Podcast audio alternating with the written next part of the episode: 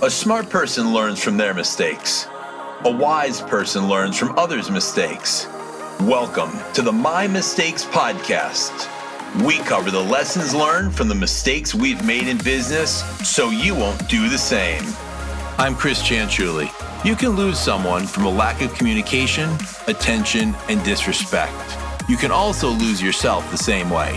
It's not always what you do, sometimes it's about what you didn't do. I'm Sean Rosenfeld, and I'll be asking questions to understand why Chris did what he did and what he learned from it. This episode is brought to you by Don Pablo. For a deep, rich, full body cup of coffee, choose Don Pablo. It's a better cup of coffee.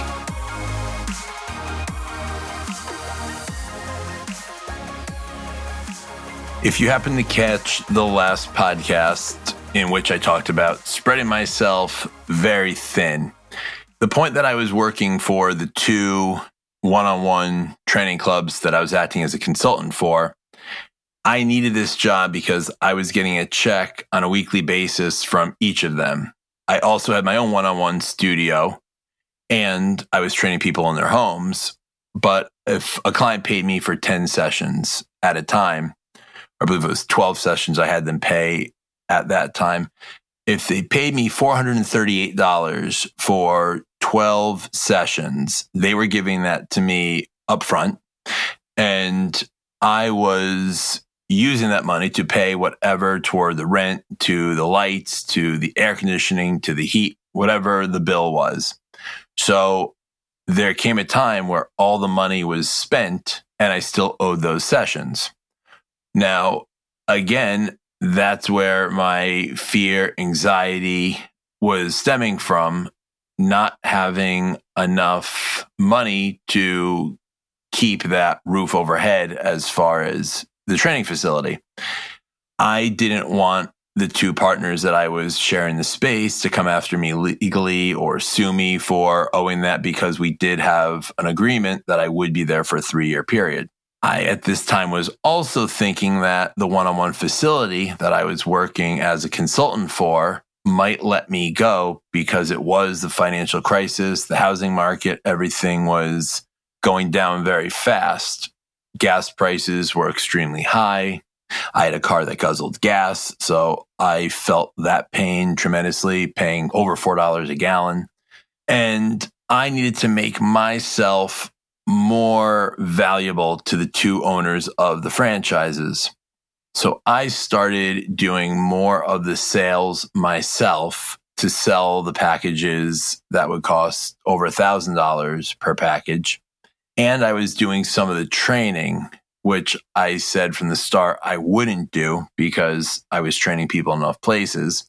However, I was going to get whatever it was $40, $50 a session to train people there. So I was trying to figure out how I could do that, but they wouldn't allow me to train anyone in that block time that I was there as a consultant to help with sales or working with the owner to come up with marketing strategies to bring in more sales. So this became slightly problematic because I needed to train the people to make the money. They didn't need my time so that I could be there to help come up with ideas. They wanted me to be going out into the community to speak to people and to let them know about the training facility and try to get people in. Going back to again, when someone is dealing with a drug habit in which you could go into withdrawal if you don't get the pills or medication that your body is crying out for, things aren't going to be good. I remember trying to go out into the community and walk around to introduce myself to other business owners and just sweating profusely because I had to somehow limit the amount of, again, I'm going to say medication because it sounds better saying into the microphone. And this isn't something that I talk about openly and there's many people that'll hear this who know me who probably didn't even know this was an issue for years for me. But I feel that it was a mistake. It's not something that I'm ashamed of. And many people go through this. And I think that because it stays hidden when people do go through it, they think they're alone. And that's part of the shame and guilt that I felt while going through this, going back now 12 years And I've been clean and sober and have not used any of these drugs since. So that's 12 years. Yeah. So I just wanted to say that. But going to all the different businesses and sweating profusely and trying to train clients. And there are many stories of getting sick during clients. And it was really an ugly period that I went through. And again, I'm not proud of, but I'm not ashamed of. It was a mistake.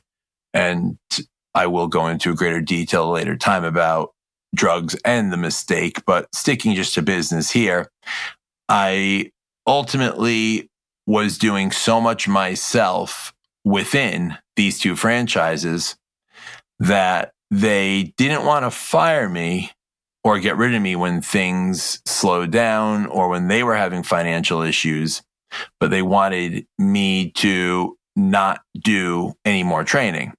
So now if I'm used to an extra two, three, four hundred dollars a week, and now I'm being told you can't do that, it might be my personality. It might have been slight drug withdrawal. I don't know. But it made me and the two owners of these franchises get a little snippy, shall we say, with each other, in which it created tension to where it was uncomfortable to be there.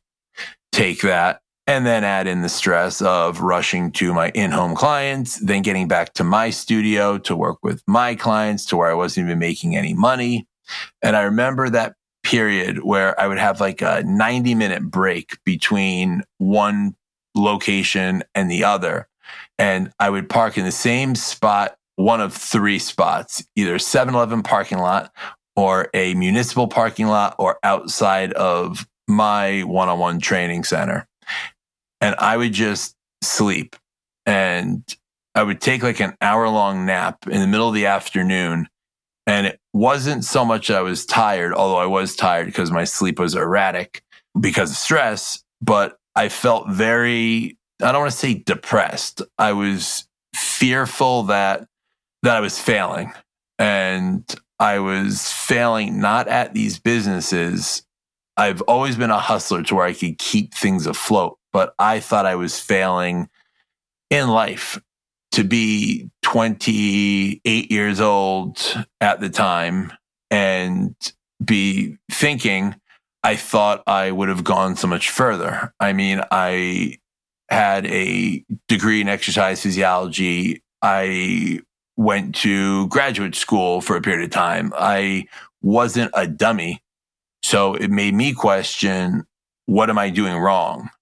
And of course, when you're going through it, you can look at a drug addiction and all the bad choices and dumb decisions that I made. And still, I wasn't putting the blame on myself or taking responsibility. I was still blaming others and just wondering what was next because I assumed every day something bad was going to happen. And eventually one day it did, but that's for another day. So I know while this was all going on, you had some marital problems. Did you have a support system to help you get through this at the time? Naturally, I had my mom and dad, and I had my brother. And I did have a couple friends who I would complain to, but they then got tired of hearing about me just complain and they said, just get divorced then. To me, that was like, quit, fail. I knew that I wasn't happy but I didn't know what I was going to do about it. And the best support system that I had was my parents and my brother. Did your parents and brother know about your addiction issue? My mother did not. I kept that from her. As far as an addiction issue, no. My dad didn't know. My mom didn't know. My brother didn't know the extent of it. On one Christmas day, going back probably two years prior to this, one or two years prior to all this taking place, I had like a little baggie with like a handful of Percocet that were in them. And I had that tucked into my sock because I didn't want my wife at the time to see that in my pocket or question what it was because I hid a great deal from her as well. And as I was outside at a family member for Christmas's house, it fell out or I thought it may have fallen out from my sock. And I was looking underneath the car. I was looking up the walkway, trying to see if it had fallen out. And my brother saw me from the window inside the house, like down on the ground, essentially looking under the car and looking around. And he walked out and he just said, What's wrong? What'd you lose? And I said, Oh, I had some money that was in my pocket and there's like 200 bucks and it's probably somewhere under the car. And I was looking and my brother, I'll never forget, it was the harshest thing he's ever said to me. And it was so important in my sobriety. And my brother looked me in the eyes and he said, I love you. And I never thought that I would ever call my brother this, but I guess you've just become a junkie. And it cut so deep. I was so mad at him, yet I wanted to cry and I wanted to hit him and I wanted to get in the car and drive away. That was probably the first step to where I said, This has gone too far. If I don't knock this off and quit essentially. Maybe that's why I didn't want to quit drugs either. I didn't want to quit anything, but I knew ultimately it was going to end with me dead or going to jail because when you're desperate, you do desperate things. And my mind was going to not good places. How does your parents and your brother feel about your sobriety today? You know, they couldn't be happier. It's something that I kept from my mom. I went to rehab. I cleaned up. I got involved with Narcotics Anonymous and the rooms, as we call them.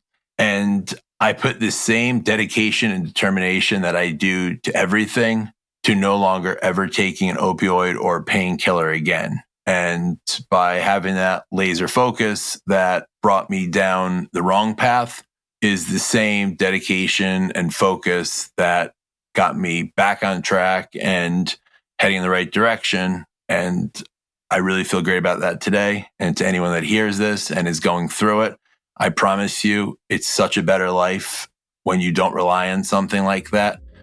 And it's a freedom that you won't know until you explore and achieve it yourself. For more info, visit us at getconnexx.com. That's G E T C O N N E X X com, on Instagram at connexx underscore, or on Facebook at connexx, comma, INC. Thank you to our sponsor, Don Pablo, for the highest quality coffee at the best price delivered straight to your doorstep. Find Don Pablo Coffee on Amazon or order direct from donpablocoffee.com.